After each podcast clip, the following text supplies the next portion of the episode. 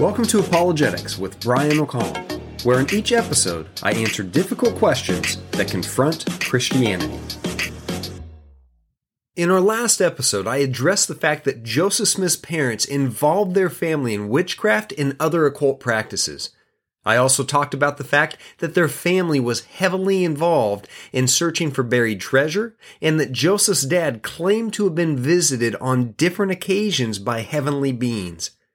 I also addressed the fact that the Smith family believed that the Christian church as a whole was corrupt.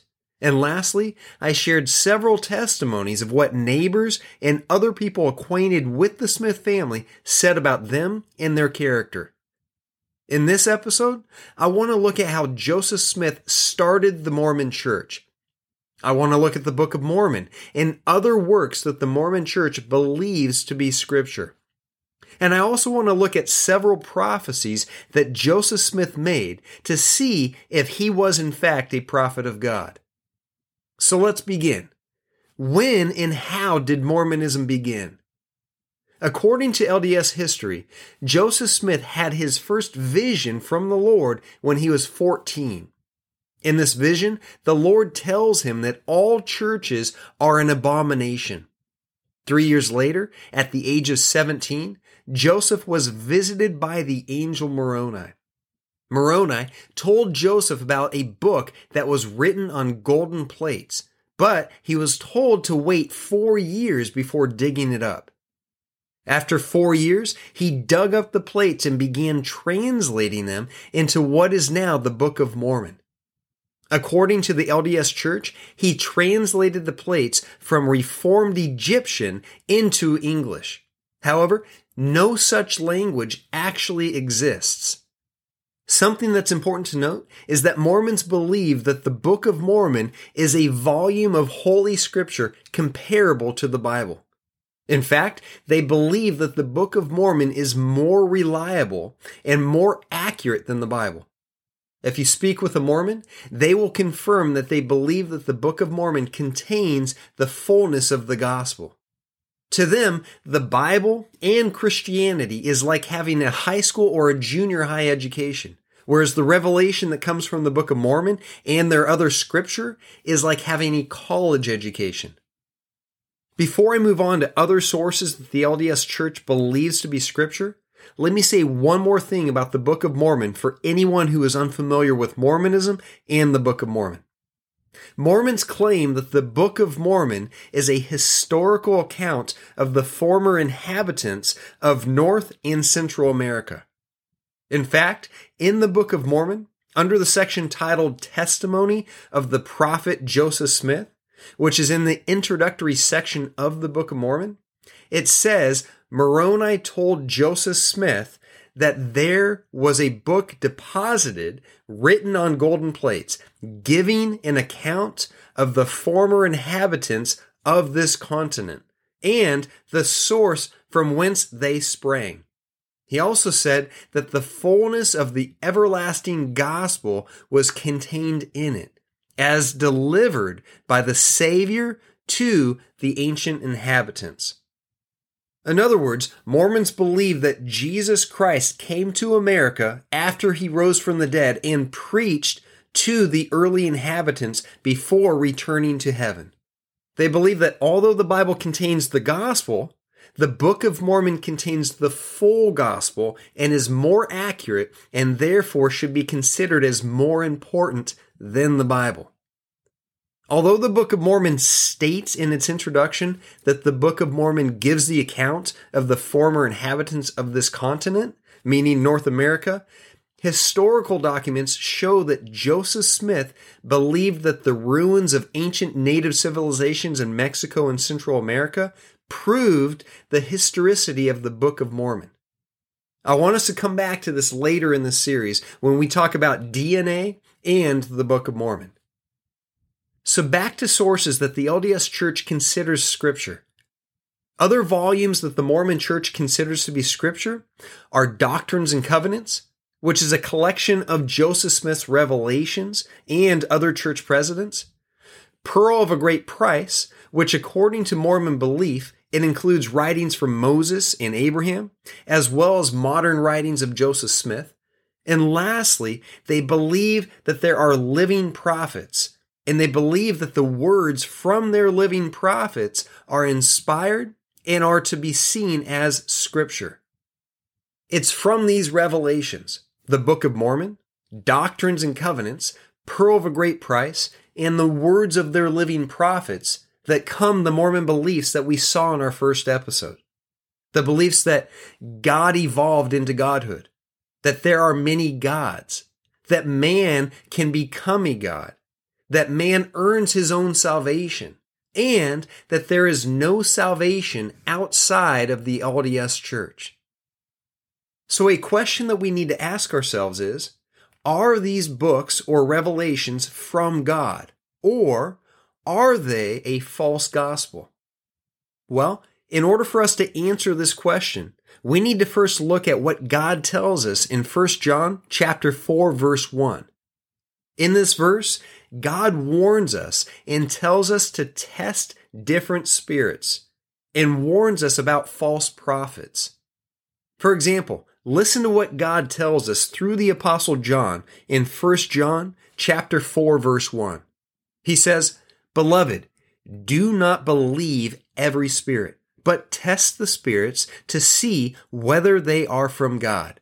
For many false prophets have gone out into the world. Something that's important to note from this verse is that God is warning us that there are and will be false prophets.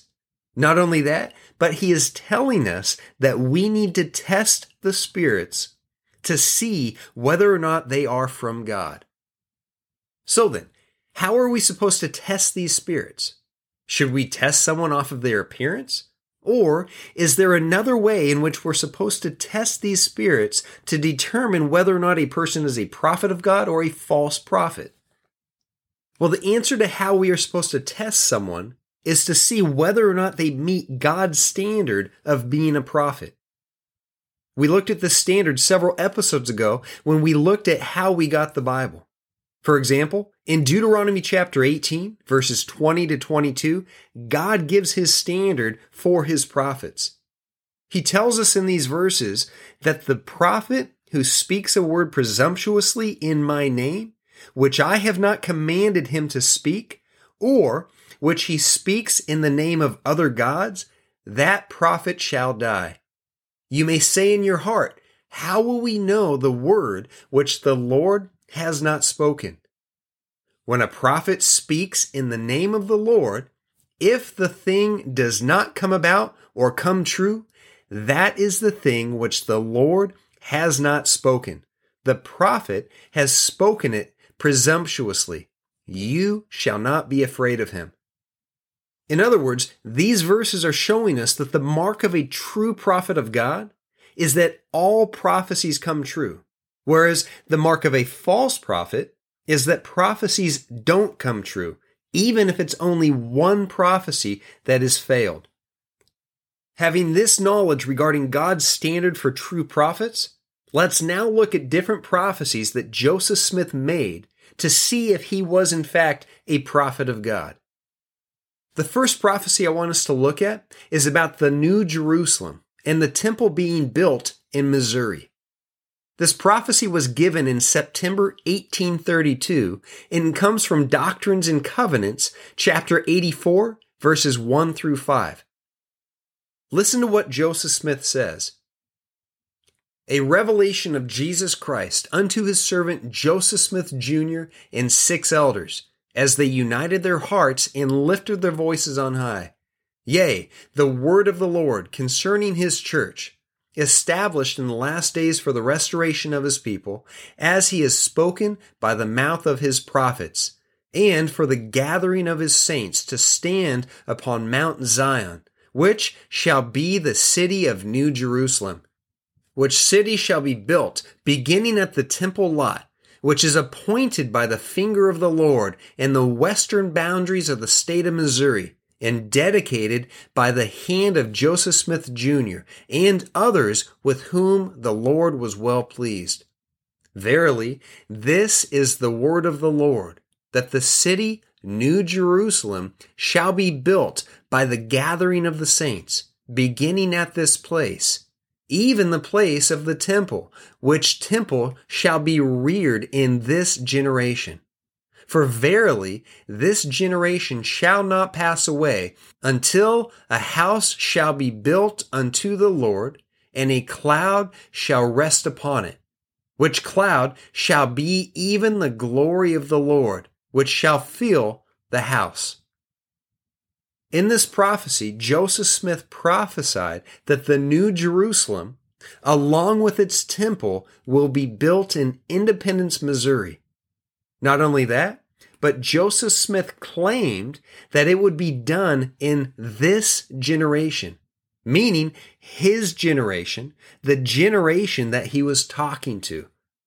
He claimed to be speaking from God and that this generation shall not pass away until the temple is built. The problem with this prophecy, though, is that the generation that Joseph Smith was writing to died a long time ago without seeing the temple being built. In fact, it's been more than 180 years since this prophecy, and the temple has still not been built. Besides this, there's other issues with this prophecy. As mentioned in Doctrines and Covenants, chapter 84, verses 2 through 3, it mentions the New Jerusalem being in Missouri. Something you have to realize is that when Joseph Smith made this prophecy in 1832, Israel no longer existed. The Jewish nation had been completely destroyed and they hadn't existed in over 2,000 years. So to Joseph Smith, America was God's new chosen people. And it probably seemed like a safe bet to say that God would establish the New Jerusalem and a temple in America, in Independence, Missouri. However, a very significant event happened in 1948, which threw an unexpected curveball at Joseph Smith's prophecy that God would create a new Jerusalem in Independence, Missouri. The significant event that I'm talking about is that God resurrected the nation Israel after being absent for over 2,000 years. It's the first time in human history that a nation, which had been completely destroyed, has come back. And in 1948, that's exactly what God did when he brought Israel back on the map. This is another major problem for Joseph Smith. Why? Because there is no longer a need for a new Jerusalem to be built in America. Another problem with this prophecy comes in verse 3, where it says that the temple will be dedicated by the hand of Joseph Smith. As I mentioned, the temple has never been built, and Joseph Smith died, which means that he cannot dedicate the temple with his own hand. Verses 4 and 5 present more difficulties. In these verses, it says that the temple will be built in this generation and that this generation won't pass away until it's been built. As mentioned, that generation died over 180 years ago, and the temple has still not been built. Now, I should point out that whenever I've spoken to Mormons about this prophecy and Joseph Smith prophesying that this generation will not pass away, they argue that in the Bible, the word generation can mean a long span of time. They argue that when Joseph Smith said generation, he meant a long span of time and that therefore he is not a false prophet. The problem with the Mormon counterargument is that although it's true that the Hebrew and Greek words for generation could mean a long span of time, we need to see what the word meant when Joseph Smith made this prophecy. For example, the word nice that we use today comes from the late 13th century and originally meant foolish, stupid, or senseless.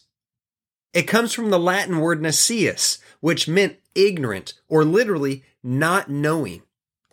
So, with that in mind, if I were to post something on Facebook today or write a blog and mention that this week I went and taught a class to a nice group of people.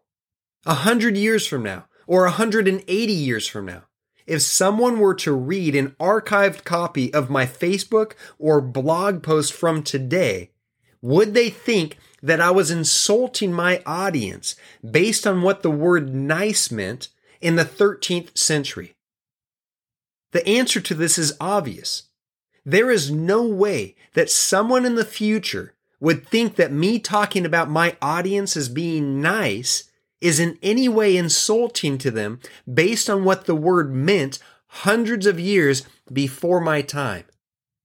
So then, back to Joseph Smith's prophecy. What do we need to take into account? Well, we need to take into account the date that these statements were made and what the word meant at the time that the statement was made. For my audience to hear me say that something is nice, they will understand that I am describing something that is pleasing, agreeable, or delightful.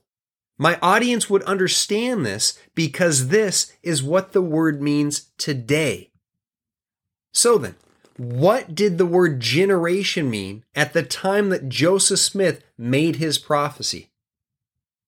As I mentioned earlier, this prophecy was made in 1832. According to Noah Webster's 1828 dictionary, the term generation meant the people of the same period or living at the same time. In other words, when Joseph Smith said that this generation will not pass away until the temple has been built, he was referring to and meant the people of the same time period as him. Therefore, with each of these problems that I've just pointed out, it's clear that this was a failed prophecy by Joseph Smith. The next prophecy that I want us to look at is regarding Christ's return. This prophecy comes from the historical records that come from BYU. This particular prophecy comes from BYU's website under Volume 5, Chapter 17, page 336. Joseph Smith made this prophecy on April 6, 1843. Listen to what Joseph Smith said. He said that there are those of the rising generation who shall not taste death till Christ comes. It's been over 175 years since Joseph Smith made this prophecy. Not only did the rising generation die and not see Christ's return, but there have been additional generations who have come and gone who have still not seen Christ return. This is another example of a failed prophecy by Joseph Smith. The last prophecy that I want to address in this episode is one that Joseph Smith made regarding his son. This prophecy comes from Dr. Michael Quinn's book, Mormon Hierarchy. If you recall, Dr. Quinn used to teach history at Brigham Young University, which is the top Mormon university established by Mormons and supported by the LDS Church. In April and May of 1844, Joseph Smith made a prophecy that his unborn child would be called David and will be a church president and king over Israel. However, According to historical records, although Joseph named his son David, his son was never church president and king over Israel. In fact, historian Dr. Valeen Tippett Avery pointed out in her book, From Mission to Madness Last Son of the Mormon Prophet, that Joseph's son David died in 1904 at the age of 60. Not only that, but that he spent the end of his life in an asylum for the insane. Something to note is that Dr. Avery wasn't some random person attacking the Mormon church. She was a scholar and historian who even served as president of the Mormon History Association and wrote several biographical books dealing with Joseph Smith, Emma Smith, and the book that I just referenced dealing with David Smith. Based on what I've just mentioned about Joseph Smith's son David, it is clear that Joseph's prophecy about his son failed, and that this is another clear example of a failed prophecy given by Joseph Smith. There are many other prophecies that I could share. However, it's clear from each of the prophecies that I have mentioned in this episode that Joseph Smith was not a prophet of God, but was in fact a false prophet. I now want to turn our attention from the topic of prophecy to the Bible that Joseph Smith wrote, called the inspired version of the Bible, which we'll have to do in our next episode. That's all the time that we have for today. Come back next time as we look at Joseph Smith's version of the Bible, as well as how the Book of Mormon was translated from the golden plates. God bless.